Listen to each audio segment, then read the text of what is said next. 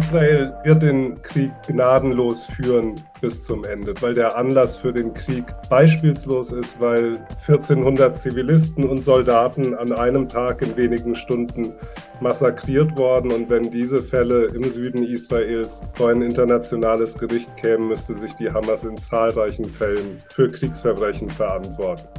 Man muss sich vorstellen, dass diese Attentate der Hamas in Frankreich an so etwas rühren wie ein nationales Trauma. Wir haben ja in Frankreich eine in Europa beispiellose Serie an islamistischen Attentaten gehabt in den letzten Jahren.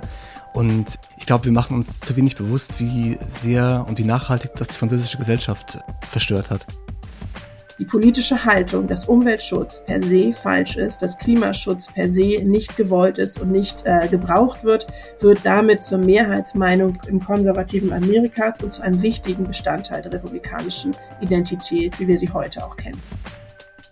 Also ich glaube, dass wirklich diese frauenfeindlichen Mythen super wirkmächtig sind. Also dieses, dieser Mythos der rachsüchtigen, geldgierigen Frau oder Mutter, das ist entspricht einfach überhaupt nicht der Realität. Blätter Podcast. Der Podcast der Blätter für deutsche und internationale Politik. Hallo und herzlich willkommen zum Blätter Podcast vom November. Heute könnt ihr hier vier Gespräche hören mit den folgenden Themen. Nahost. Droht nach dem Terrorangriff gegen Israel ein Flächenbrand? Der Journalist und Nahostexperte Markus Bickel analysiert die neue geopolitische Situation nach dem Angriffskrieg der Hamas auf Israel. Frankreich. Blätterredakteur Steffen Vogel berichtet, wie der Krieg in Nahost sich auch auf den gesellschaftlichen Frieden in Frankreich auswirkt und wie es der rechtsextremen Politikerin Marine Le Pen gelingt, ihr Image zu polieren. USA. Der Kampf gegen den Klimaschutz als politisches Projekt. Die Historikerin Ella Müller zeigt, wie die Republikanische Partei zu einer Partei der Klimawandelleugner wurde und welche Rolle die Medien dabei spielten. Gewalt gegen Frauen. Jeden dritten Tag wird in Deutschland eine Frau von ihrem Partner oder Ex-Partner getötet. Die Anwältin für Familienrecht Asha Hedayati berichtet, warum selbst Familiengerichte Mütter, die Gewalt erlebt haben, oft nicht ausreichend schützen. Mein Name ist Karin Gothe und heute im Podcast dabei ist die Blätterredakteurin Anne-Britt Abs. Hallo Anne-Britt, schön, dass wir den Podcast zusammen machen können. Ja, hallo Karin, freut mich. Die vier Podcast-Gespräche sind ja wie immer nur eine kleine Auswahl aus unserem dicken Heft. Was bietet das Novemberheft denn noch für Lesestoff? Äh, ja, das Novemberheft ist natürlich unter dem Eindruck des brutalen Angriffs der Hamas auf Israel entstanden. Dieses Ereignis und seine Folgen sind natürlich ein zentrales Thema in dem Heft. Dazu schreibt der langjährige Israel-Korrespondent Richard C. Schneider. Er fragt, wie es überhaupt möglich war, dass Israel derart überrascht werden konnte und so massiv attackiert werden konnte und welche Rolle die Politik des israelischen Premiers Benjamin Netanyahu für diese jüngste Eskalation gespielt hat. Und er zeigt, in welchem strategischen Dilemma sich Israel jetzt befindet, zwischen der Notwendigkeit, die Hamas zu zerschlagen und auf der anderen Seite der Gefahr einer noch größeren Eskalation des Konflikts. Außerdem haben wir noch einen Text von Markus Bickel zu den geopolitischen Machtverschiebungen im Nahen Osten, mit dem du ja auch gleich sprechen wirst. Ja, genau. Und was beschäftigt euch noch außer Israel? Ja, wir schauen auch noch in die USA und zwar auf die Spaltung der Republikanischen Partei. Nach der Absetzung von Kevin McCarthy vom Vorsitz des US-Repräsentantenhauses hat die Partei es ja nun nach mehreren Anläufen geschafft, einen neuen Vorsitzenden zu wählen, nämlich den Hardliner Mike Johnson.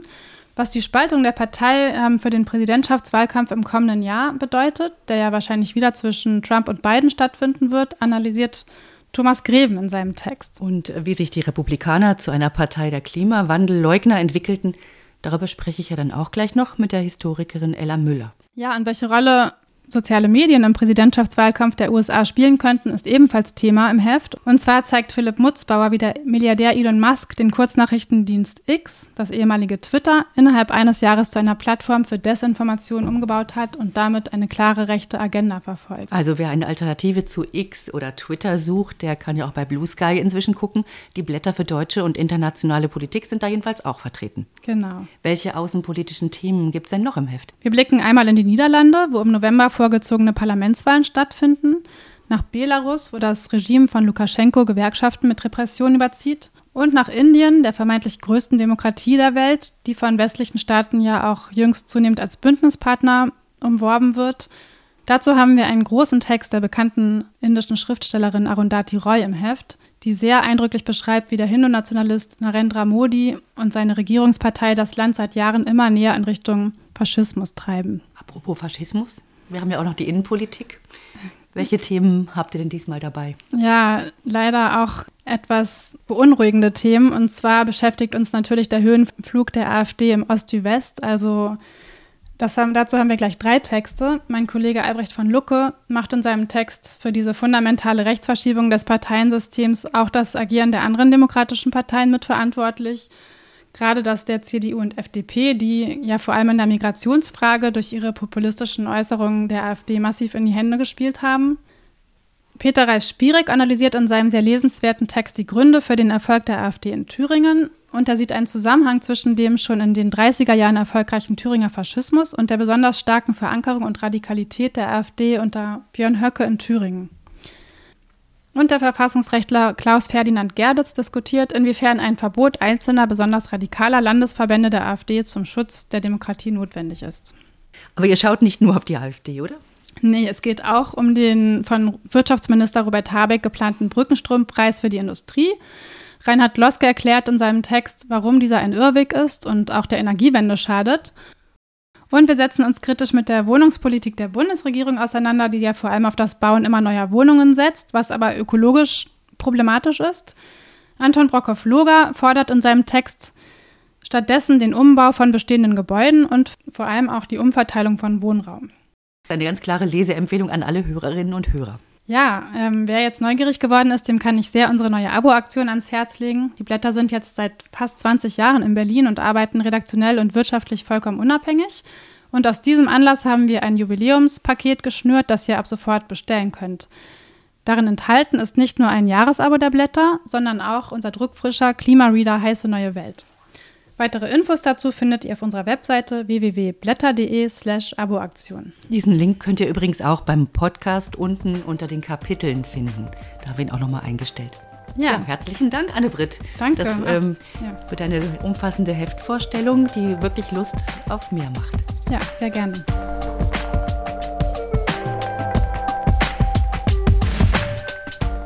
Drei Wochen sind seit dem beispiellosen Terrorangriff auf Israel bereits vergangen und seither herrscht Krieg zwischen Israel und der Hamas im Gazastreifen. Der Yom Kippur oder Oktoberkrieg vor genau 50 Jahren, mit dem der aktuelle Krieg immer verglichen wird, der war nach drei Wochen bereits zu Ende. Aktuell sieht es leider überhaupt nicht nach einem schnellen Kriegsende aus, im Gegenteil. Es drohen noch mehr Akteure in den Krieg hineingezogen zu werden. Der Journalist und Nahostexperte Markus Bickel analysiert für die Blätter die geopolitischen Machtverschiebungen, die sich im gesamten Nahen Osten in der Folge des Hamas-Angriffes ergeben könnten. Mit Markus Bickel bin ich jetzt per Zoom verbunden. Hallo Markus. Hallo. Schon jetzt ist die Zahl der Todesopfer enorm. Sie könnte sich deutlich erhöhen, sollte Israel mit der angekündigten Bodenoffensive im Gazastreifen tatsächlich beginnen. In diesem Krieg geht es ja mehr denn je auch um die Deutungshoheit in den Medien. Und je mehr Bilder von palästinensischen toten Kindern zu sehen sind, desto mehr wächst auch der Zorn international gegen Israel. Kann Israel diesen Krieg eigentlich überhaupt noch gewinnen? Der Informationskrieg, wer gewinnt die Schlagzeilen, wer gewinnt die Deutungshoheit, der ist in vollem Gange. Und vielleicht ist da dieses Beispiel des bombardierten Krankenhauses in Gaza vorige Woche ganz gut, wo sich ja nach übereinstimmenden Geheimdienstinformationen aus den USA, aus Frankreich herausgestellt hat, dass es wahrscheinlich eine fehlgeleitete palästinensische Rakete war. Israel hat insofern die Deutungshoheit um diesen Krankenhausbeschuss verloren, weil die Hamas schneller war, die Nachricht herauszubringen, dass es beschossen wurde, hat Opferzahlen herausgegeben, sehr schnell, die selbst von palästinensischer Seite mittlerweile niedriger eingestuft werden. Aber ja, du hast recht, Israel kämpft um sein Image und äh, verliert da an vielen Fronten, aber kämpft weiter, sowohl in, in der Informationssphäre wie natürlich im richtigen materiellen. Nicht nur die Hamas, sondern auch die Hisbollah greift Israel ja immer wieder an. Und bis jetzt ist das noch ein begrenzter Schlagabtausch, auch aus dem Süden des Libanon, wo die Hisbollah ja stationiert ist. Was ist, wenn sich das zu einem echten Zwei-Fronten-Krieg ausweitet? Das ist ja die große Angst in den letzten Wochen gewesen. Droht dann ein Flächenbrand, vor allem, weil dann ja möglicherweise der Iran sich auch einschaltet, der sich dadurch dann unmittelbar betroffen fühlen würde? Militärs bezeichnen so einen Beschuss, wie er jetzt zwischen Israel und der Hisbollah seit dem ersten Tag des Krieges in Israel stattfindet, auch als eine Art Morse-Signalgespräch.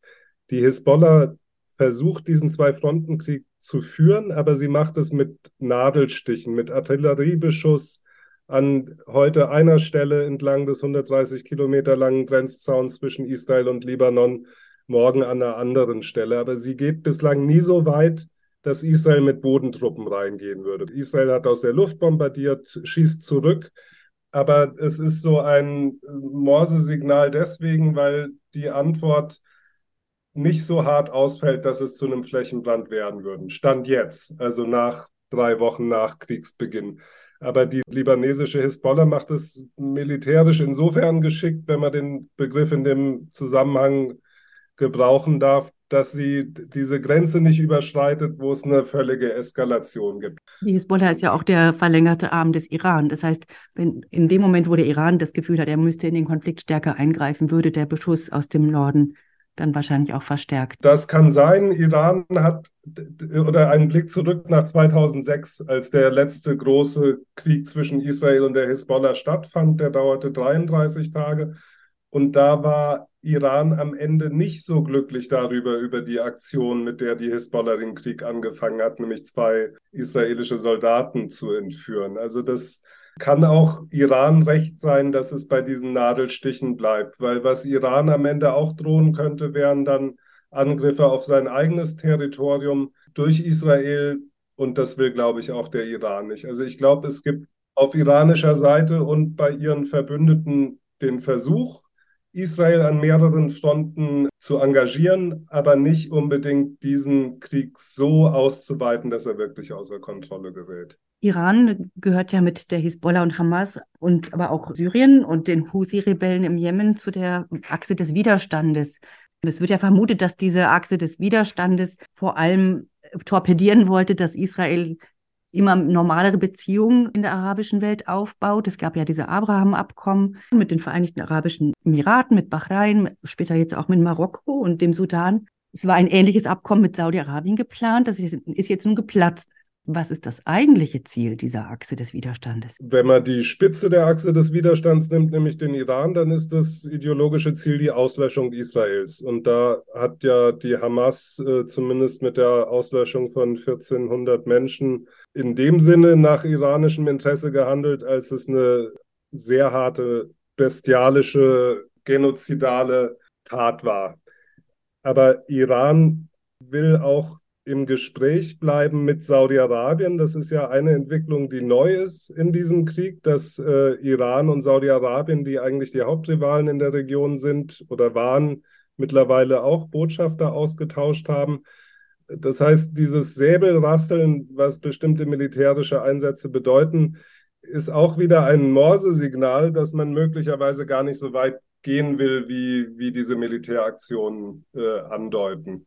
Das hört sich ja fast hoffnungsvoll an. Als ob es dann doch nicht zu einem Flächenbrand kommt. Ich glaube, darum geht es nicht. Also die USA sind in den vergangenen 14 Tagen im Irak, wo sie weiter Militärbasen unterhalten und auch in Syrien zwölf mal angegriffen worden mit Drohnen, mit Raketen von pro-iranischen Milizen. Darauf hat die USA reagiert mit Entsendung von zwei Flugzeugträgern, von Raketenabwehrsystemen, auch an den Persischen Golf, an die Verbündeten Saudi-Arabien und Emirate dort. Das heißt, die Abschreckung, die die USA einsetzen, hat auch das Ziel zu sagen, wir wollen keinen Flächenbrand. Und Joe Biden hat ja in einer seiner ersten Ansprachen nach dem Terrorüberfall der Hamas auch gesagt, an Iran gewandt, don't. Also denkt nicht mal drüber nach, hier groß einzusteigen. Und dass so viele Soldaten der USA und Flugzeugträger in die Region kommen, ist nicht unbedingt dazu gedacht, die auch tatsächlich einzusetzen, sondern ein Drohszenario gegenüber Iran, Syrien und anderen Akteuren aufzubauen,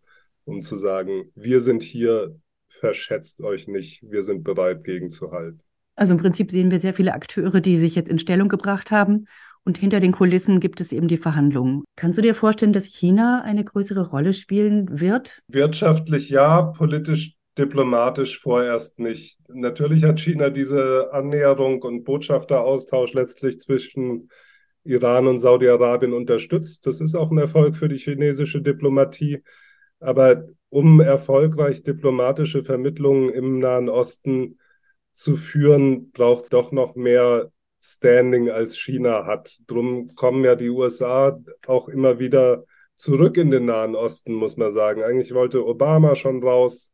Trump wollte ohnehin sich entfernen aus der Region, aber jetzt nach diesem Terrorüberfall sind die USA mit beiden ganz stark zurückgekommen und präsent und hinter den Kulissen spielt Katar bei der Geiselbefreiung eine große Rolle. Da ist Katar sehr entscheidend, weil das eben gute Verbindungen zu Iran hat, aber auch zu Israel. Ja, aber treiben die nicht auch so ein bisschen so ein doppeltes Spiel?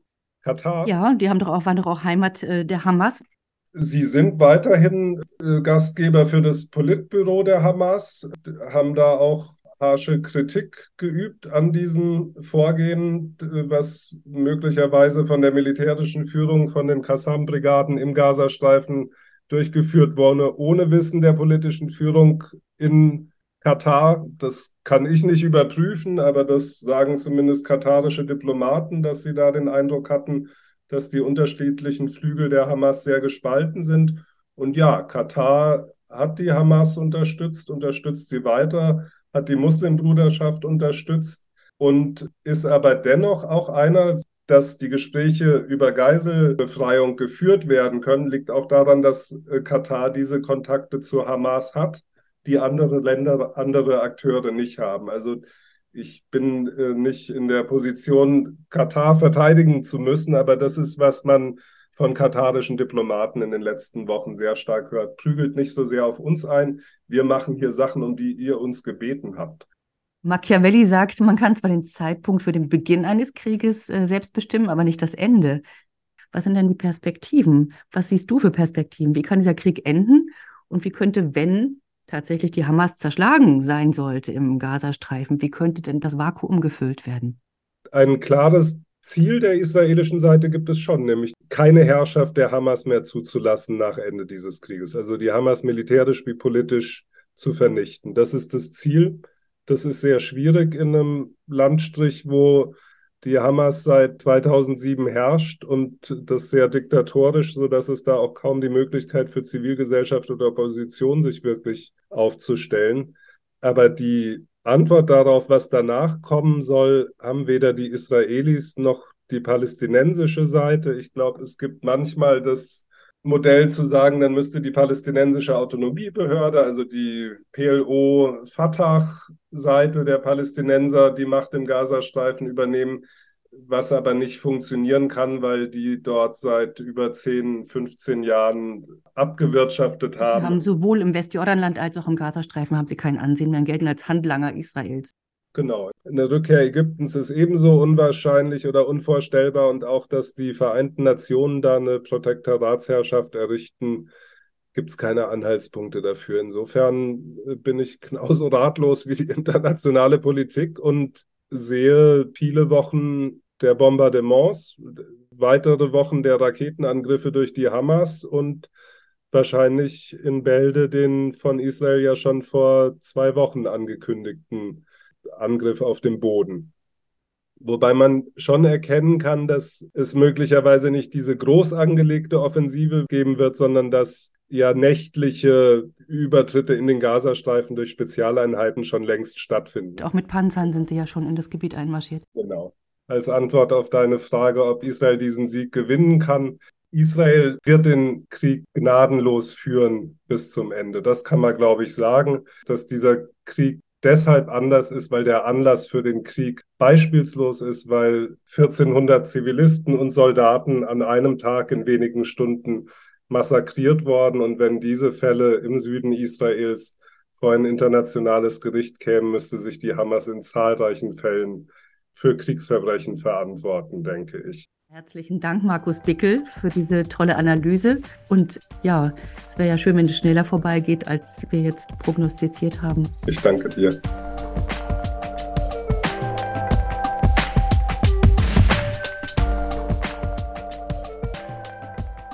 Die Kämpfe zwischen der Hamas und Israel belasten ja auch sehr stark den gesellschaftlichen Frieden in Frankreich.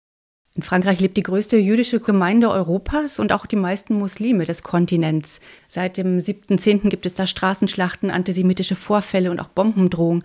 Und seit vergangenen Freitag in Arras ein Lehrer durch ein islamistisches Attentat getötet wurde, herrscht in Frankreich die höchste Terrorwarnstufe. Ich spreche jetzt mit Steffen Vogel über seinen Artikel Marine Le Pen, weichgespült und präsidiabel. Da geht es um die aktuelle Lage in Frankreich. Und natürlich wollen wir auch von ihm wissen, wie sieht es aus in Frankreich? Kann der Präsident Macron die Lage zu seinen Gunsten nutzen? Er war ja sehr angeschlagen in die zweite Amtszeit gegangen. Oder nutzen andere Kräfte dieses Moment der Unsicherheit, der Unruhe im Land aus? Ich glaube, das dürfte ihm zumindest sehr schwer fallen. Denn man muss sich vorstellen, dass diese Attentate der, der Hamas in Frankreich ähm, an so etwas rühren wie ein nationales Trauma als in Frankreich die Leute die Bilder gesehen haben von den, den Massaker in den Kibbutzim, da drängten sich für viele natürlich sofort äh, die Bilder von dem Angriff auf das Bataclan 2015 auf, der Angriff auf die ähm, Promenade des Anglais in, in Nizza 2016. Wir haben ja in Frankreich eine in Europa beispiellose Serie an islamistischen Attentaten gehabt in den letzten Jahren. Und ich glaube, wir machen uns zu wenig bewusst, wie sehr und wie nachhaltig das die französische Gesellschaft äh, verstört hat. Also auch das Attentat jetzt auf den Lehrer, da, die Leute haben sofort an natürlich an Samuel Paty gedacht. Man hat ja gerade erst an am Jahrestag an ihn gedacht und genau Samuel Paty ist drei Jahre her und ja. äh, auch von einem Islamisten auf der Straße erstochen und dann äh, enthauptet worden das ist ja auch so ein, äh, eine Sache, die äh, Israel mit Frankreich gerade verbindet. Die äh, Verbrechen sind von einer exemplarischen Grausamkeit, auch bewusst von einer exemplarischen Grausamkeit, weil sie eben schockieren und, und verstören sollen. Und ähm, diese Wirkung haben sie leider auch. Und das besetzt sich natürlich politisch in eine gesteigerte Verunsicherung in der Gesellschaft. Und die wird bewirtschaftet ganz stark natürlich von der extremen Rechten, die natürlich sofort versucht, die terroristische Gefahr zu besetzen in eine Gefahr durch die Migration, eine angebliche Gefahr durch die Migration. Ah, das ist aber eine Deutung, die mittlerweile bis weit in die Mitte hinein äh, vorgedrungen ist. Und äh, um auf deine Frage zurückzukommen, für Macron ist es natürlich sehr schwer darauf zu reagieren. Einerseits hat er jetzt natürlich eine äh, Abschiebeoffensive angekündigt und will sogenannte islamistische Gefährder möglichst schnell ausweisen lassen. Wir wissen alle, dass das äh, rechtlich oft sehr, sehr schwierig ist. Bei diesem Attentäter handelte es sich ja wohl auch um einen, den man nicht abschieben konnte, weil er als Kind in Frankreich eingereist war. Genau, und, und die Attentäter des Bataclan waren äh, gebürtige Franzosen, die hätte man sowieso nicht abschieben können. Also vieles davon ist auch ähm, eine Form von Symbolpolitik, die nicht wirken kann. Und für Macron ist ja grundsätzlich das Problem, dass er den Spagat halten muss zwischen der Bewahrung von, von Grundrechten und Freiheit und äh, dem Versuch, Entschlossenheit äh, zu demonstrieren. Da ist die extreme Rechte, die äh, der Grundrechte egal sind, äh, natürlich immer einfacher und kann sich mit martialischen Forderungen profilieren, die für einen liberalen Präsidenten, das ist Macron ja immer noch, einfach schwierig sind. Das heißt, die Themen Migration und Bekämpfung des Terrorismus werden von den extremeren Parteien besetzt und die Menschen im Land denken auch eher, dass Macron das nicht schaffen kann, sondern dass diese Parteien eher die Lösungen dafür haben. Das Problem ist, dass dieser Zusammenhang zwischen äh, Terrorismus und Migration mittlerweile nicht nur auf der rechten oder auf der extremen rechten so gesehen wird. Es gab schon letztes Jahr eine, eine Umfrage, da sagten zwei Drittel der Franzosen, die, die wachsende Unsicherheit im Land äh, sei durch die Einwanderung bedingt. Und dem stimmten selbst äh, die Hälfte der Macron-Wähler zu und immerhin noch 40 Prozent der Wähler von, von Mélenchon, also der, der Linken. Und das zeigt, wie sich einfach die, das Klima verändert hat und wie, wie so das, das Thema gesetzt worden ist. Das ist ja auch ganz aktuell gewesen im letzten Sommer, als äh, dieser 17-Jährige getötet wurde durch einen Polizeieinsatz. Da haben ja die Vorstädte auch wieder gebrannt. Das Gut, das sind wir im Grunde beim anderen Extrem. Ne? Das berührt beides im Kern den, den französischen Universalismus, die, die, diese Vorstellung, dass jeder, der in Frankreich geboren ist, äh, Franzose ist und damit äh, es so etwas gibt wie eine, eine Gleichheit aller Bürger. Geht ja noch zurück auf die französische Revolution und auf die universalistische Vorstellung von, von Menschenrechten. Und im Grunde wird diese Vorstellung jetzt von zwei Seiten ähm, in Frage gestellt. Es gibt einerseits, wie du erwähnt hast, äh, eine junge Generation, die gerade nach solchen Fällen wie, wie den tödlichen Schüssen auf den, den 17-jährigen Nael zusehends den Eindruck haben, dass sie eben nicht zur Republik gehören, dass sie für die Polizei freiwillig sind, dass sie keine Jobs kriegen, dass sie keine ordentlichen Wohnungen kriegen und die eben sagen, wir müssen ähm, über Rassismus reden. Und dann gibt es die genau gegenteilige Position, die vor allen Dingen von der extremen Rechten kommt, aber zudem auch von den Konservativen, die eben sagen, ja gut, die Attentäter mögen Franzosen gewesen sein, sie haben den französischen Pass, aber verhalten sie sich auch wie Franzosen? Müssen wir nicht darüber reden, ob Leute, die aus ähm, einer Familie mit Migrationshintergrund kommen, ob die automatisch den, äh, unseren Pass kriegen oder sollen wir da nicht restriktiver werden? Da gerät einiges ins Rutschen gerade. Und die Partei von Le Pen, Le Rassemblement, bekommt immer mehr Zuwachs und die Prognosen sehen ja so aus, dass sie sogar 2027 möglicherweise Macron ablösen könnte als äh, Präsidentin. Äh, Le Pen hat ja auch eine ganz interessante Strategie gefahren, um in der Gesellschaft stärker anzukommen. Denn die Partei gibt es ja schon ewig. Und der Vater von Marine Le Pen war ja ein Holocaustleugner und hat ja eigentlich nie so die Massen hinter sich bringen können. Was macht Marine Le Pen anders? Ja, Marine Le Pen hat gleich zu Beginn ihrer, ihres Antritts als Parteivorsitzende äh, eine Strategie ausgerufen der Entdämonisierung der Partei. Da ist sie sehr konsequent, das umfasst ganz verschiedene Ebenen. Das betrifft einerseits die, die, die Sprache. Es geht darum, bestimmte Begriffe zu meiden. Es geht darum, bestimmte radikale Slogans zu meiden. Und gerade sowas wie die Holocaustleugnung, das äh, im, im, Vorstand der Partei sitzt immer noch ein verurteilter Holocaustleugner mit Bruno Gollnisch. Das, das merkt nur keiner. Oder es ist trotzdem noch vorhanden, aber es wird so ein bisschen kaschiert. Genau, der Antisemitismus ist, ist nach wie vor da in der Partei, aber, aber trotzdem gelingt es Le Pen mit ihrem moderateren Auftreten und mit ihrer klaren Ansage an ihre Mitglieder, sie sollen sich möglichst bürgerlich, möglichst respektabel verhalten, gelingt es ihr, sich als eine äh, fast schon normale Politikerin zu positionieren. Es gibt ja auch die Ansage, dass sie Krawatten tragen sollen, nicht? Das fand ich sehr amüsant, als ich das gelesen habe, wenn es nicht so ernst wäre. Ja, Le Pen hat tatsächlich verfügt, dass ihre Mitglieder im, im Parlament einen gewissen Benimmkodex einhalten müssen. Dazu gehört für Männer eben die Krawattenpflicht, dazu gehört aber auch möglichst nicht zu pöbeln und nicht irgendwie durch äh, Störaktionen aufzufallen. Auch in Abgrenzung zu den Linken, richtig? Massiven Abgrenzung zu Linken. Wenn man einfach sieht, die Premierministerin Elisabeth Born beginnt eine Rede und äh, die Linkspopulisten stehen auf und singen die Nationalhymne, um sie zu unterbrechen. Das ist eine, eine Show, die in bestimmten Milieus ankommt, aber die in weiten Teilen der Gesellschaft einfach als, als unangenehm und als aggressiv empfunden wird. Das heißt, die bürgerliche Mitte fühlt sich auch ja abgestoßen. Genau, absolut. Ja. Und Marine Le Pen hat ja auch die Strategie, dass sie die Arbeiterschaft versucht, mehr auf ihre Seite zu bekommen, indem sie jetzt den neuen Parteivorsitzenden installiert hat, der selbst ein Arbeiterkind ist, ein Migrant und Arbeiterkind. Also das finde ich auch sehr interessant, dass er eben rumläuft und sagt, seht her, ich bin auch ein Migrant, ich habe es geschafft, aus einfachen Verhältnissen mich hochzuarbeiten, ich bin einer von den Guten.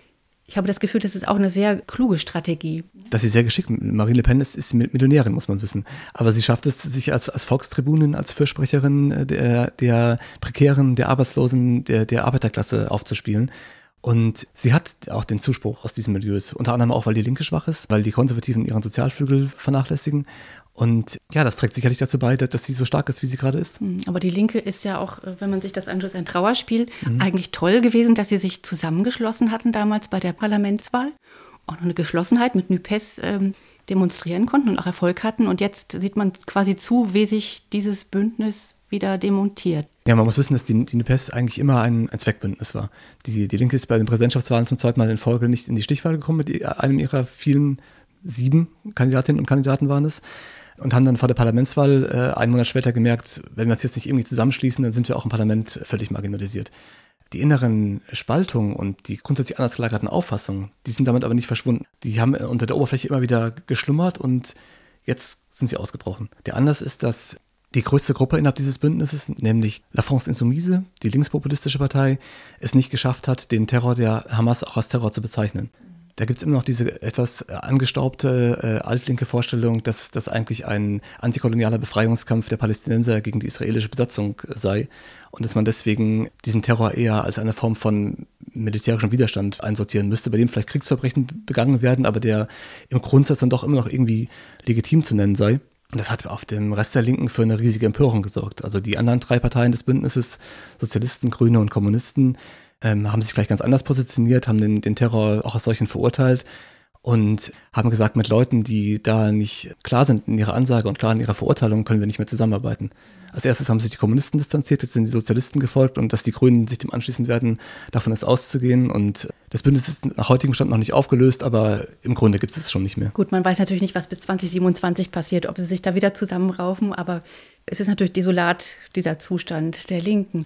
Wenn man sich das Tableau jetzt anschaut, das heißt, die Linke löst sich gerade so ein bisschen selber wieder auf, ihre Geschlossenheit kann also auch nicht mehr an ihre Kernwählerschaft andocken, weil die, die Rechte sozusagen da ihre Wählerschaft abgräbt.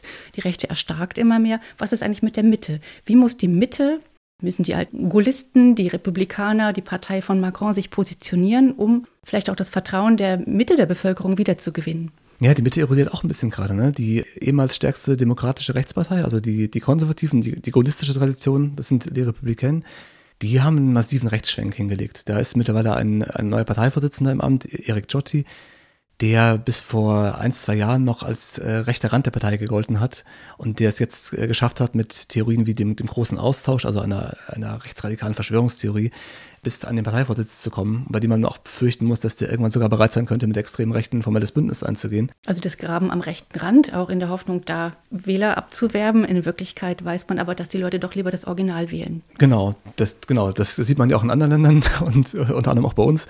Und äh, das wird sich in Frankreich auch nicht anders darstellen. Das werden wir nächstes Jahr bei der Europawahl schon äh, ziemlich klar sehen, dass diese Strategie nicht funktioniert. Es bedeutet aber erstmal, dass wir eine Lücke haben in, in der Mitte. Macron kann bei der nächsten Wahl nicht wieder antreten. Als Präsident hat er in Frankreich nur zwei Amtszeiten. Aber es ist an seinem Lager jetzt, diese Lücke zu schließen. Und da muss man hoffen, dass sich in diesem Lager jemand findet, der integrativ genug wirkt, um die konservative Mitte und vielleicht auch einen Teil der, der linken Mitte äh, hinter sich zu versammeln, um damit auch ein starkes Gegengewicht zu Le Pen zu bilden. Also bis zu den Parlamentswahlen ist ja noch ein bisschen hin. Jetzt haben wir die Europawahlen. Das wird ja auch nochmal eine spannende Frage. Europa lebt ja auch davon, dass Deutschland und Frankreich den sogenannten Motor bilden und das über Jahrzehnte auch waren. Jetzt kriselt es schon seit einiger Zeit mit Scholz und Macron. Auch wenn sie Fischbrötchen essen, so richtig gut scheint es ja doch nicht zu laufen. Ist es nicht aber doch eine Chance, die letzte Chance, die wir ergreifen müssten, dieses deutsch-französische Verhältnis zu stärken?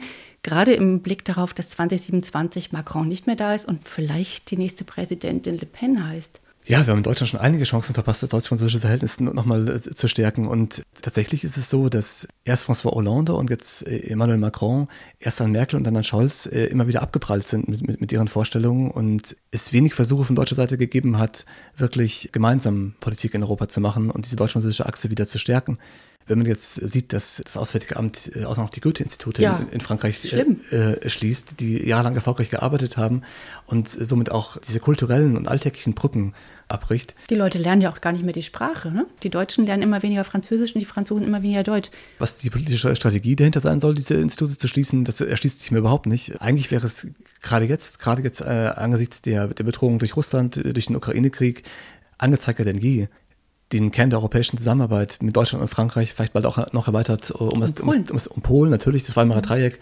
das wieder zu stärken. Und ähm, ja, man, man kann hoffen, dass die deutsche Politik sich dieser Aufgabe auch äh, wieder annehmen wird. Herzlichen Dank, Steffen. Gerne. Tolle, tolle Analyse. Bis auf bald. Bis bald.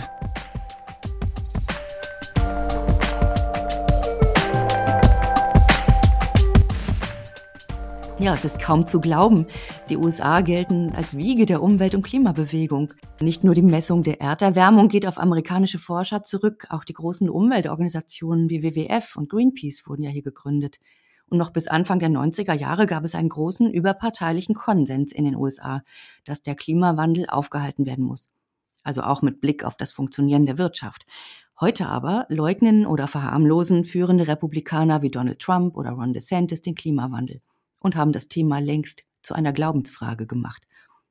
Ella Müller ist Historikerin und hat die Klimaleugnerbewegung, also die sogenannte Anti-Environmentalism-Bewegung der letzten 50 Jahre untersucht. Ich erreiche sie jetzt in Washington, D.C., wo sie ein Programm der Heinrich-Böll-Stiftung leitet. Hallo Ella, wie schön, dass du Zeit findest für ein Gespräch über deinen Artikel in den Blättern. Hallo, guten Morgen aus Washington. Ja, seit 15 Jahren spaltet das Thema Klimawandel die USA. Die Frage, wie man zum Klimawandel steht, ist Teil der Kulturkämpfe, der aktuellen Culture Wars im Land. Das war nicht immer so, stellst du in deinem Artikel auch klar. Wie kam es jetzt genau dazu, dass dieser ökologische Konsens in den USA zerbrochen ist? Also erstmal muss man sich, glaube ich, immer wieder vor Augen führen, Widerstand gegen Umweltschutz, Protest gegen Klimaschutz ist erst einmal normal. Also das gehört einfach dazu, zu dem Prozess, den wir als Gesellschaften alle durchmachen. Wir müssen Klimaschutz, wir müssen Umweltschutz auch erstmal lernen und Protest ist ein Stück weit auch normal. Das ist mir sozusagen immer wichtig, das auch mal irgendwie zu erwähnen. Aber es gibt einen Moment, wo aus Protest etwas wird, das man als politisches Projekt beschreiben kann. Als politisches, als ideologisches Projekt hier in den USA der Republikanischen Partei. Das war doch aber eher ein Prozess oder kann man das an einem Datum festmachen? Also wenn man versucht zu verstehen, was da passiert ist, dann fallen zwei Momente auf. Das erste ist der Moment in den 90er Jahren, als die republikanische Führung im Kongress sich entschließt, sich auf allen politischen Ebenen, in allen politischen Feldern zu radikalisieren. Also Umweltschutz ist nicht der Grund, warum die sich radikalisieren, sondern es wird ein bisschen Opfer dieses Prozesses, dass man eben auch entscheidet, im Kampf gegen die Demokratische Partei, im Kampf um die politische Mehrheit blockiert man alles, was vorgeschlagen wird und man tut das eben auch im Bereich Umweltschutz. Da etabliert sich so eine antiökologische Haltung an der Spitze der Republikanischen Partei, die aber erstmal gar nicht getragen wird von der eigenen Basis. Also auch im konservativen Amerika gibt es in den USA in den 90er Jahren noch einen großen Zuspruch für Umweltschutz, relativ allgemein, aber er ist eben da und keine ideologische oder politische Ablehnung von Umwelt- oder Klimaschutz. Und der zweite Moment, den du ansprichst, das war dann die Wahl von Barack Obama 2008. Also 2008, 2009 ist eine klare Zäsur. Es gibt einen Moment nach Obamas Wahlsieg, wo die Republikanische Partei vor der Entscheidung steht, was machen wir denn jetzt? Okay, die amerikanische Gesellschaft wird immer pluraler, sie wird immer diverser, sie wird tendenziell auch liberaler. Wie halten wir denn unsere Mehrheit? Und da gibt es zwei Optionen. Man kann sich anpassen. Die Republikanische Partei kann sich in die Mitte hinbewegen. Sie kann versuchen, Obamas Wähler auch abzuwerben, vor allem in der Mitte. Es gibt ja auch eine breite konservative Mitte hier in diesem Land. Ähm, oder sie bewegt sich an den Rand, sie radikalisiert sich und sorgt dafür, dass eine Stimmung im Land entsteht, wo tatsächlich über Politik im eigentlichen Sinne gar nicht mehr gesprochen wird und wo vor allem jede Form von Kompromiss ein No-Go ist für die eigene Basis. Und das ist die Entscheidung, die die republikanische Führung nach 2008 trifft. Also sich zu jedem Moment und wo sie eine sozusagen Entscheidung treffen muss, für die radikalere Option zu entscheiden, sei es personell, sei es politisch, sei es strategisch. Und dieser Kurs ist der Kurs, der dann die äh, diejenigen, die die Klimakrise leugnen und banalisieren, an die Spitze treibt. Also die politische Haltung, dass Umweltschutz per se falsch ist, dass Klimaschutz per se nicht gewollt ist und nicht äh, gebraucht wird, wird damit zur Mehrheitsmeinung im konservativen Amerika und zu einem wichtigen Bestandteil der republikanischen Identität, wie wir sie heute auch kennen. Die Tea Party hat natürlich ideologisches Material geliefert für die Republikaner, aber genauso wichtig waren doch auch diese Thinktanks die von Unternehmen wie ExxonMobil ins Leben gerufen wurden. Also man kann die Rolle der fossilen Industrie und dieser gesamten konservativen Think Tank-Welt, die hier in Washington ja vor allem auch sehr präsent ist, nicht unterschätzen. Ähm, also zum einen gab es da ein Netzwerk an Institutionen, an Stiftungen, an Thinktanks, an Organisationen, die all denjenigen, die eben Klimawandel geleugnet haben, auch eine Plattform gegeben haben und sie verstärkt haben und auch Ressourcen beigesteuert haben. Und es gibt parallel dazu und in enger Zusammenarbeit mit denen die fossile Industrie, also ExxonMobil vor allem, aber noch andere, die ein großes ökonomisches Interesse daran haben, dass Klimapolitik als verstanden als Dekarbonisierung nicht stattfindet oder zumindest herausgezogen geliefert wird. Und das, wie wir jetzt inzwischen wissen, alles im vollen Bewusstsein dessen, dass, was der Treibhauseffekt ist und wie die Wirkung sein wird. Ähm, also da ist sozusagen auch ein hohes Maß an krimineller Energie dabei. Es ist sozusagen gleichzeitig passiert, dass sie geforscht haben, um den aktuellen Stand der Klimakrise wirklich zu verstehen. Und auf der anderen Seite wurde eben genau Vernebelung ja. betrieben. Wir beschreiben das als Doppelstrategie. Also wir gucken in diese Unternehmen rein. Ähm, das ist sehr gut erforscht worden, ähm, zum Glück. Und da sehen wir eben einerseits, äh, haben die einen hauseigenen Wissenschaftsstab, der ähm, sehr genau erforscht und sehr genau beobachtet, was wir herausfinden über den Treibhauseffekt, bestens informiert ist, auch sozusagen die Unternehmensführung informiert und dann gleichzeitig parallel dazu eine PR äh, Abteilung, die eben den Auftrag bekommt, äh, Zweifel an diesen Erkenntnissen zu schüren, Unsicherheiten zu schüren, immer wieder zu leugnen, was eigentlich schon Konsens ist oder beziehungsweise was wir eigentlich schon wissen, um zu verhindern, dass es, äh, akt, dass es sozusagen effiziente Dekarbonisierungspolitik gibt, die natürlich das Geschäftsmodell der fossilen Industrie grundsätzlich in Frage stellt. Zugleich sind die Medien aber auch in dieser Zeit besonders, haben eine besondere Verantwortung. Ich finde es sehr interessant, was du schreibst, dass die Medien ja auch schon vor dem Sender Fox News angefangen hatten, sich mit dem Thema auseinanderzusetzen und da auch eine ganz äh, zweifelhafte Rolle gespielt haben. Die Rolle der Medien ist interessant, weil wir gucken häufig auf die konservative Bewegung und sehen da eben Desinformation.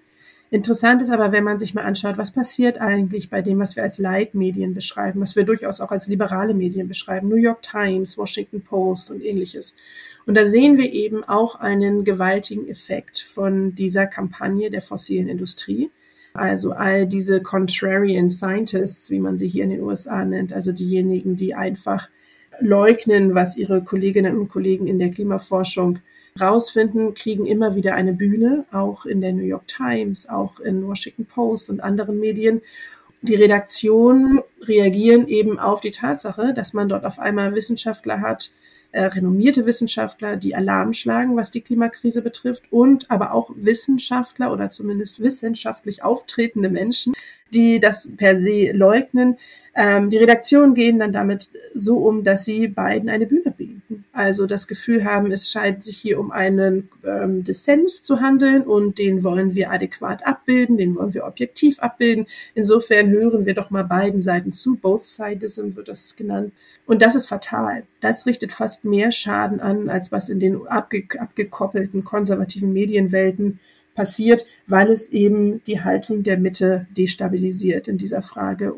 Es verunsichert die amerikanische Gesellschaft und es verunsichert auch diejenigen, die eigentlich diejenigen gewesen wären, die hinter einer effizienten Klimapolitik hätten stehen können. Und das ist fatal. Und das hat ja auch langfristige Folgen bis heute. In deinem Artikel schreibst du ja von einer epistemischen Krise, also einer Krise, in der die Menschen gar nicht mehr die gleiche Wahrnehmung von Realität haben und deswegen auch keine Grundlage für eine lösungsorientierte Debatte mehr haben. Du lebst ja schon länger in den USA. Wie sehr belastet das die amerikanische Demokratie? Das ist dramatisch für die Demokratie hier im Land. Also epistemische Krise bedeutet, dass wir es eigentlich mit einer Situation haben, wo ähm, weite Teile der amerikanischen Gesellschaft nicht in der gleichen Wirklichkeit leben. Also das heißt, die Wirklichkeit durch sehr unterschiedliche Brillen wahrnehmen ähm, und auch sehr unterschiedlich versorgt werden mit Informationen das ist Gift für eine Gesellschaft, die sich eigentlich demokratisch verständigen will und die eigentlich über Politik, über politische Maßnahmen, über angemessene Reaktionen auf politische Entwicklung diskutieren müsste. Es ist ja nicht so, dass Wissenschaft sagt, was passieren muss und dann wird das gemacht, sondern wir leben in einer Demokratie, wo das verhandelt werden muss.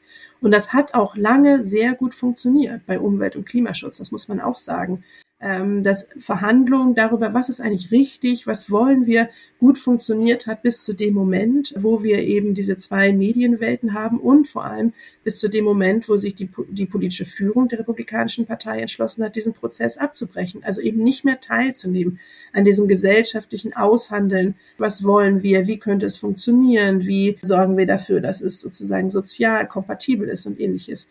Es ist dramatisch für die amerikanische Gesellschaft und die Stabilität dieser Demokratie.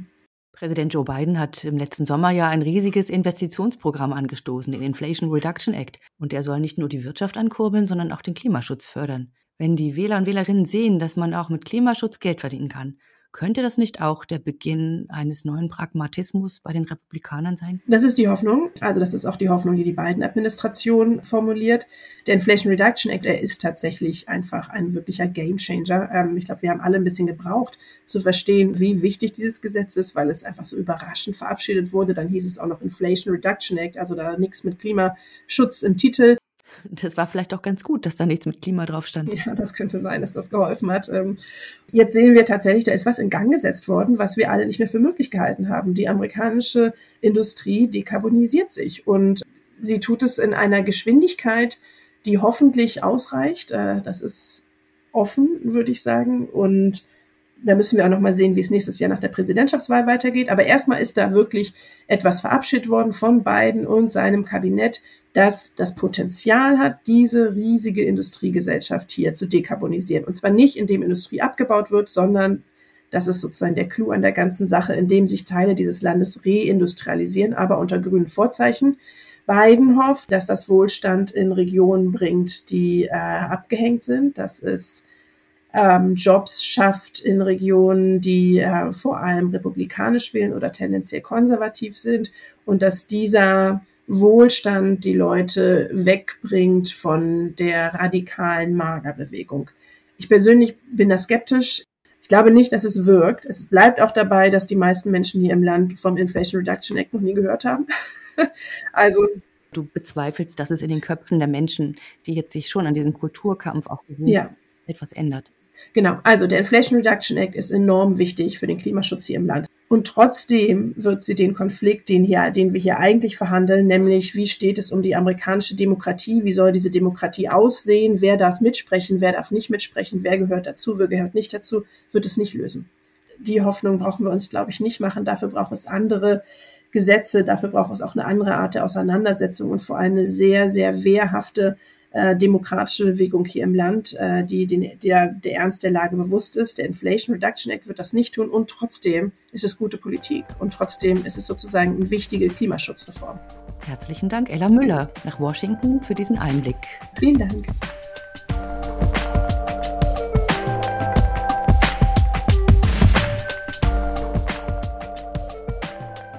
Der 25. November ist der Orange Day, der internationale Tag gegen Gewalt an Frauen.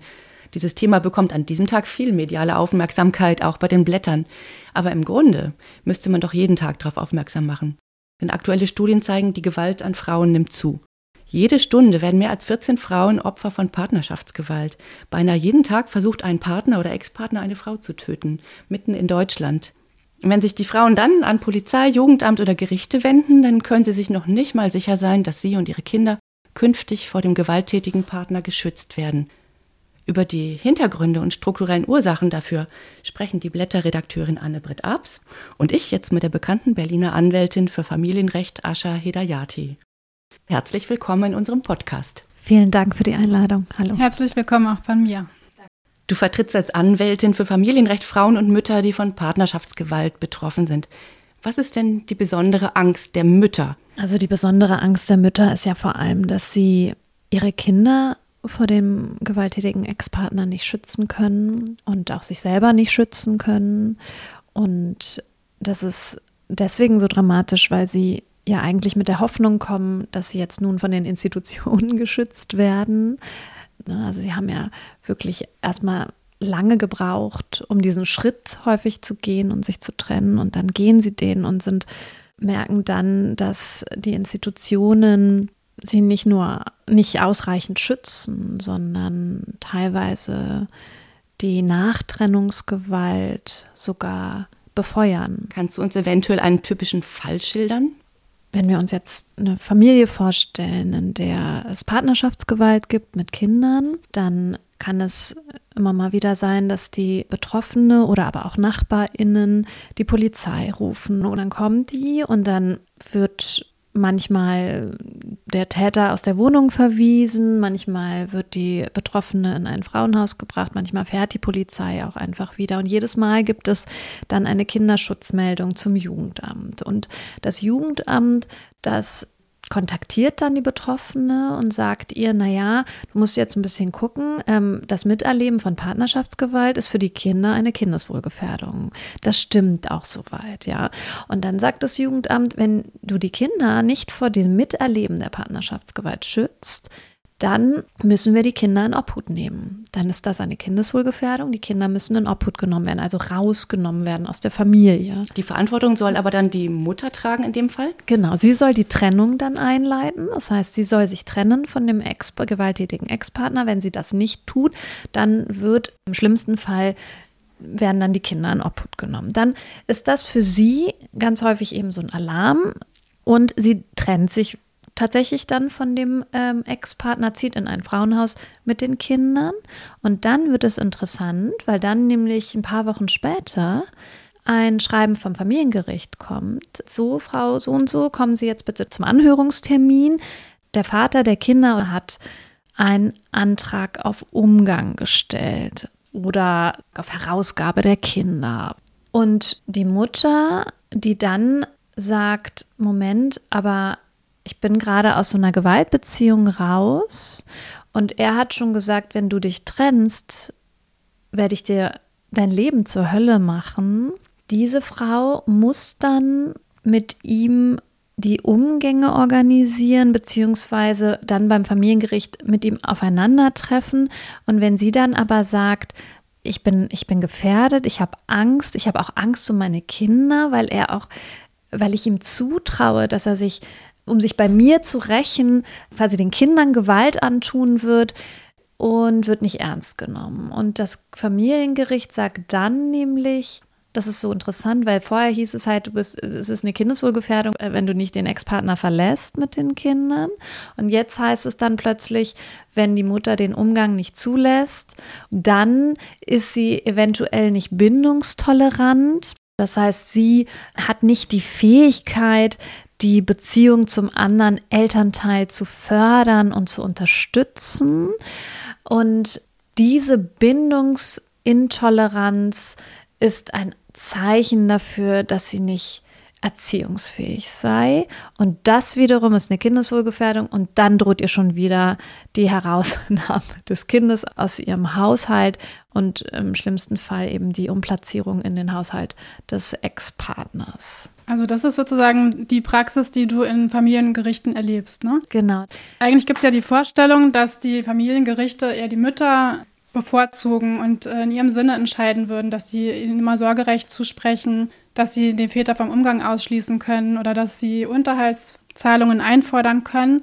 Wie erklärst du dir das? Also ich glaube, dass wirklich diese frauenfeindlichen Mythen super wirkmächtig sind.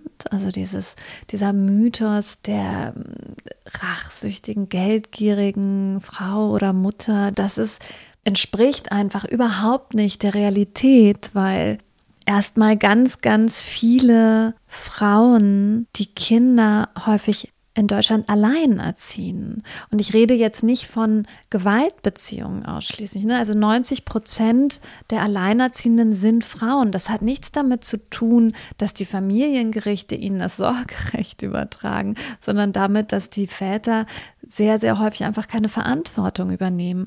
Ähm, also das wird ihnen dann sozusagen zum Vorwurf gemacht, obwohl Alleinerziehende ähm, eigentlich ein sehr großes Interesse daran haben, dass sich der Ex-Partner oder der Vater der Kinder um die Kinder kümmert auch. Aber in Gewaltbeziehungen ist das eben nochmal eine ganz andere Sache. Dann wollen die Mütter natürlich verständlicherweise sich selbst und die Kinder nach der Trennung schützen, weil häufig eben diese Nachtrennungsgewalt Gewalt massiver sogar ist als die Gewalt in der Partnerschaft. Wir wissen auch, dass die Trennungssituation ein Hochrisikofaktor für Femizide ist.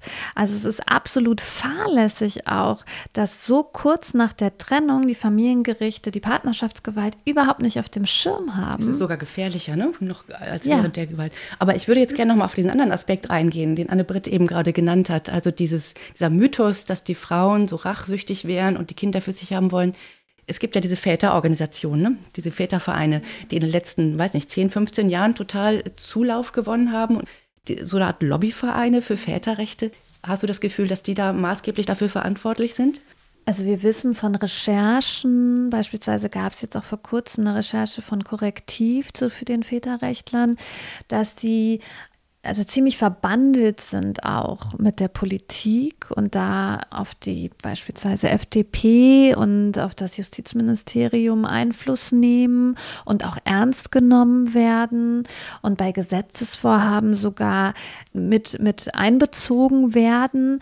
Und das ist natürlich eine super gefährliche Entwicklung, weil die Väterrechtler überhaupt nicht das Kindeswohl im Blick haben, sondern wie der Name auch so klingt, vor allem die Männerrechte oder Väterrechte im Blick haben. Und auch, was, was sie so gefährlich macht, ist, dass das alles unter diesem Deckmantel der Progressivität läuft. In also Wirklichkeit sind sie aber doch ziemlich frauenfeindlich. Genau, und, und reaktionär. Einige, einige ja. stehen auch der AfD nahe, also nicht nur der FDP. Ja, genau. Also das, da steht ja ein ganz frauenfeindliches Motiv dahinter. Absolut. Also sie sind tatsächlich auch rechtsextremen Kreisen nahe und da verschwimmen auch Grenzen und Ebenen. Das, das ist total gefährlich. Kannst du noch mal äh, schildern, wie die Väterrechtler genau ähm, argumentieren und wie das auch Gerichte dann aufnehmen? Also wie sozusagen diese, wie sie versuchen, die Rechte der Männer ähm, durchzusetzen in diesen Verfahren? Also ich glaube, dass, dass es denen sehr stark um dieses Narrativ geht, dass Väter in der Regel benachteiligt werden beim Familiengericht. Und also ihre Agenda verkaufen sie dann unter diesem Deckmantel der Progressivität. Das heißt, wir wollen uns doch mehr kümmern, wir wollen doch auch mehr Gleichberechtigung.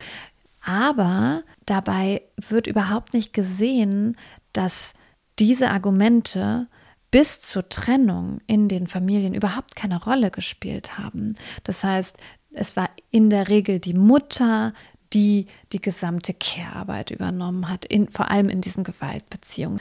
Das heißt, das, das, das spielt halt bis zur Trennung keine Rolle und dann wird plötzlich nach der Trennung äh, heißt es dann, aber wir wollen jetzt Verantwortung übernehmen und jetzt irgendwie hälftig betreuen und jetzt das Wechselmodell. Und in der Regel geht es dabei dann um Geld, weil beim Wechselmodell in den seltensten Fällen auch Kindesunterhalt gezahlt werden muss. Und es geht auch um Macht. Ne? Es geht um darum, nach der Trennung der Mutter das Leben schwer zu machen, ihr immer wieder aufzuzeigen, du hast dich zwar getrennt, du hast es zwar gewagt, dich zu trennen von mir, aber jetzt mache ich dir das Leben schwer und, und die Institutionen werden in solchen Konstellationen ja zum Komplizen dieser, dieser Väterrechtler. Und vielleicht noch ein Punkt, ich habe das Gefühl, durch dieses sehr starke Narrativ der Benachteiligung steuern FamilienrichterInnen immer teils bewusst, teils unbewusst dagegen, weil sie wollen ja neutral sein und wollen möglichst nicht den Anschein erwecken, beispielsweise besonders mutterfreundlich zu urteilen. Ich möchte nochmal auf die Gesetzeslage hinweisen, weil Deutschland hat ja vor fünf Jahren die Istanbul-Konvention ratifiziert, wo es um den Schutz äh, vor Gewalt äh, gegen Frauen und Mädchen geht. Und ein Expertenausschuss hat schon gerügt im Oktober letzten Jahres, dass gerade diese Frage des Umgangs absolut gegen diese Konvention spricht, dass da Deutschland nacharbeiten muss. Die Koalition, die Ampel hat gesagt, ja, wir machen da was, wir müssen das Kindschaftsrecht auch reformieren. Marco Buschmann hat jetzt angekündigt, dass wenn Väter, also oder der jeweils andere Part, sich mehr an der Erziehung beteiligt, dass er dann auch noch weniger Unterhalt bezahlen muss. Ich denke, das ist definitiv der falsche Weg, das ja wieder so viel Raum lässt, auch gerade für gewalttätige Ex-Partner, die nach der Trennung wieder irgendwie Zugriff auf, auf die Mutter wieder haben möchten.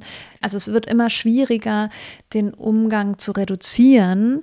Beispielsweise auch dieses Wechselmodell, was zum Standard werden soll. Das ist natürlich eine Katastrophe für Betroffene von häuslicher Gewalt, weil dieser ständige Kontakt zum Ex-Partner nicht nur körperlich gefährlich, also gefährlich ist, weil es irgendwie eine Bedrohungssituation durch körperliche Gewalt gibt, sondern es gibt ja auch die psychische Gewalt, dann die ständigen Bedrohungen, Beleidigungen, Herabwürdigungen. Ihr müsst euch auch vorstellen, das ist natürlich für eine Betroffene, die jahrelang ähm, körperlich und psychisch misshandelt wurde, eine, eine enorme Belastungssituation, regelmäßig auf den Täter zu treffen. Und das wiederum nimmt dann die Kinder wieder mit. Ja, also es ist völlig absurd zu denken, dass Partnerschaftsgewalt das Kind nicht betreffen würde. Jede dieser Umgangsübergaben ist eine Destabilisierung der Mutter und des Kindes. Jetzt würde mich noch mal interessieren, was du denkst. Äh, was sind Ansatzpunkte, wie man das anders machen könnte? Wie könnte ein anderer Umgang oder müsste ein anderer Umgang der Gerichte aussehen oder der staatlichen Institutionen mit von Gewalt betroffenen Müttern, Frauen und Kindern? Also ich denke, wir können da auch ein Beispiel uns nehmen an anderen europäischen Ländern. Da gibt es ja beispielsweise Spanien, die schon ganz lange den Umgang erstmal sofort ausschließen, wenn der Vorwurf der häuslichen Gewalt im Raum steht. Und ich halte das für richtig. Ich sage hier nicht, dass die Väter überhaupt nie wieder die Kinder sehen dürften. Das, ne? Also darum geht es nicht. Es geht aber darum, dass Mütter und Kinder, die Gewalt betroffen waren, erstmal ein paar Monate zumindest die Möglichkeit haben, zur Ruhe zu kommen, sich Hilfe zu suchen, sich neu zu organisieren, eine Wohnung zu finden. Also es ist ja auch wahnsinnig viel, was die machen müssen nach so einer Trennung. Ne? Sie müssen kämpfen ums Überleben. Und in der Zeit kann es nicht auch noch sein, dass sie permanent über diese gerichtlichen Verfahren psychisch ähm, zusätzlich belastet werden. Das heißt, da muss eigentlich klar sein, Umgangsausschluss. Und dieser Umgangsausschluss sollte meiner Meinung nach auch vom gewalttätigen Ex-Partner gut genutzt werden. Also er sollte eigentlich verpflichtet werden, irgendwie Anti-Aggressionstrainings zu machen oder Therapien oder, oder ähm, Elternkurse. Irgendwas muss ja passieren, weil sich so ein äh, Problem nicht einfach so in Luft auflöst. Ich weiß immer gar nicht, was die Gerichte denken, dass es dann irgendwie vorbei ist oder, oder was eigentlich mit so einem Aggressionspotenzial passiert. Ne? Das wäre, denke ich, super wichtig. Und wichtig wäre natürlich auch, dass die Betroffenen in den Verfahren ernst genommen werden, dass sie nicht auch noch in den Verfahren Täter-Opfer-Umkehr erleben. Das sind wahnsinnig belastende ähm, Situationen an den Familiengerichten. Da, das, dafür bräuchten wir äh, Fortbildung für FamilienrichterInnen, für Anwältinnen, für Juristinnen. Wir sind ja alle nicht dazu ausgebildet, über Familienschicksale zu entscheiden, mit diesen hochkomplexen Dynamiken, was Partnerschaftsgewalt, dysfunktionale Beziehungen und so weiter angeht. Ja. Herzlichen Dank, das waren da schöne abschließende Worte. Vielen Dank auch von mir. Ja, dass Dankeschön. du da warst, uns berichtet hast und dass du weiter kämpfst für die Frauen vor Gericht. Vielen Dank für die Einladung. Ciao. Ciao.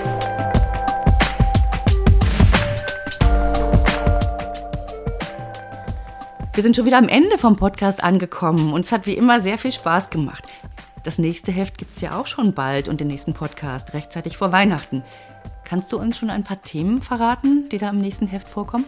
Ja, uns werden natürlich der Krieg im Nahen Osten und seine globalen Auswirkungen beschäftigen. Nicht zuletzt auch die Frage, was das für jüdisches Leben und das demokratische Miteinander hierzulande bedeutet. Aber auch die Perspektiven für den Gazastreifen und die Menschen dort werden ganz sicher eine Rolle spielen. Und es wird auch um die Frage gehen, welche Rolle die Menschenrechte 75 Jahre nach ihrer Verabschiedung am 10. Dezember 1948 heute angesichts des kriegerischen Zustands der Welt noch spielen können. Und dann gibt es natürlich noch tausend andere spannende Artikel, auf die ich mich jetzt schon aufreue. Herzlichen Dank, Anne-Britt, fürs Mitmachen und herzlichen Dank fürs Zuhören. Bis bald. Danke auch von mir. Bis bald. Tschüss. Tschüss.